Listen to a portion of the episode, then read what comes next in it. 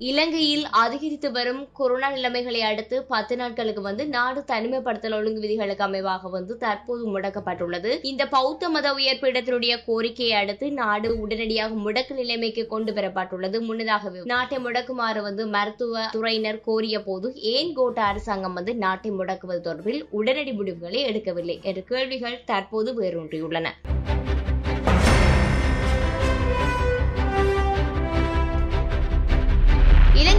தற்போது கொரோனா எண்ணிக்கை வந்து மூன்று லட்சத்து எண்பத்தி ஐயாயிரத்தையும் இறப்பு எண்ணிக்கை ஏழாயிரத்தையும் தாண்டி உள்ளது இதேவேளை நாளாந்த கொரோனா தொற்றாளர்களுடைய எண்ணிக்கை கடந்த மூன்று வாரங்களாக இரண்டாயிரத்தி ஐநூறையும் ஆஹ், நாளாந்த இறப்பு எண்ணிக்கை வந்து நூற்றி ஐம்பதையும் தாண்டியுள்ளது. ஆஹ், நாட்டினுடைய கொரோனா இறப்புகளினுடைய எண்ணிக்கையினுடைய விகிதங்கள் கொரோனா உருவானதாக தெரிவிக்கப்படும் சீனாவை விட அதிகமாக உள்ளது. ஆஹ், இந்த இறப்பு எண்ணிக்கையை வந்து நாடளாவிய இறுதியாக பதிவாகும் இறப்பு எண்ணிக்கையை விட சுமார் நாற்பத்தி ஆறு சதவீதமாக ஏறுமுகத்தை சுட்டிக்காட்டும் சுட்டிக்காட்டுகிறது இந்த நிலையில் நாட்டை முடக்குவதே சிறப்பான முடிவாக அமையும் என பல தரப்புகள் இலங்கை அரசுக்கு வந்து அழுத்தங்களை கொடுத்து வந்தது. குறிப்பாக சொல்ல வேண்டுமானால் இலங்கை மருத்துவ அதிகாரிகள் சங்கம் நாட்டை முடக்குங்கள் பிசிஆர் எண்ணிக்கை அதிகரியுங்கள் என அரசை வலியுறுத்தி வந்தது. அதே போன்று இலங்கை தாதியர் சங்கமம் வந்து எங்களை இழக்க வேண்டி வரும் நாட்டை மூடுங்கள் நாம் போராட்டத்தில் இறங்கினால் நாடு பாதாளத்திற்குள் சென்றுவிடும் என்று எச்சரித்திருந்தனர். நாட்டை மூடுங்கள் இல்லையே ஒன்றும் செய்ய முடியாது என சு- பொது சுகாதார பரிசோதனைகள் சங்கம் வந்து மன்றாடி இருந்தது.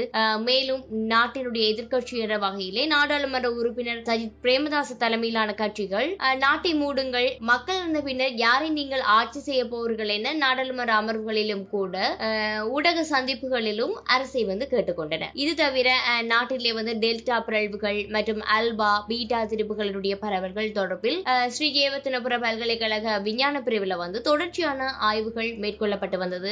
இந்த நிலையில ஜூலை மாதம் ஆறாம் தேதி இந்தியாவில பாரிய பாதிப்பை ஏற்படுத்துகின்ற டெல்டா தொற்றினுடைய அச்சுறுத்தல் வந்து நாட்டிலும் தீவிரமடையும் சாத்தியம் காணப்படுகின்றது என அமைச்சரவை இணை பேச்சாளர் அமைச்சர் ரமேஷ் பத்ரன தெரிவித்திருந்த நிலையில நாட்டில் டெல்டா ஆட்டம் ஆரம்பமாகியது. இவ்வாறு நாடு படிப்படியாக வந்து இந்த கொரோனா தொற்றுக்கு இரையாகி கொண்டிருக்கும் காலம் முதல் நாட்டை முடக்குவதற்கு மருத்துவ மற்றும் சுகாதாரத்துறையினர் அதே போன்று உலக சுகாதார ஸ்தாபனத்தினுடைய நிபுணர் குழு வந்து வலியுறுத்தியிருந்தது. எனினும் நாட்டிலே வந்து பொருளாதார வீழ்ச்சி ஏற்பட்டுள்ளது. நாட்டை முடக்கினால் ஐயாயிரம் ரூபாய் வீதம் மக்களுக்கு வழங்குவதற்கு ஐம்பது பில்லியன் ரூபாய் செலவாகும் என்ற போக்கிலான காரணங்கள் வந்து அரசு தரப்பில் தெரிவிக்கப்பட்டது. இறுதியாக கடந்த வெள்ளிக்கிழமை இருபதாம் தேதி முதல் முப்பதாம் தேதி வரை நாட்டை முடக்குவதற்கு வந்து அரசு அறிப்பு அரசு அறிவிப்புகளை வெளியிட்டது. இந்த அறிவிப்பை அரசு வெளியிடுவதற்கு முன்னர் அதாவது பத்தொன்பதாம் தேதி இலங்கை அரசு பெரிதும் மதிக்கின்ற மல்வத்து மற்றும் அஸ்கிரிய பீடங்களினுடைய மகாநாயக்க தேர்கள் ஜனாதிபதி மற்றும் பிரதமருக்கு எழுத்து மூலம்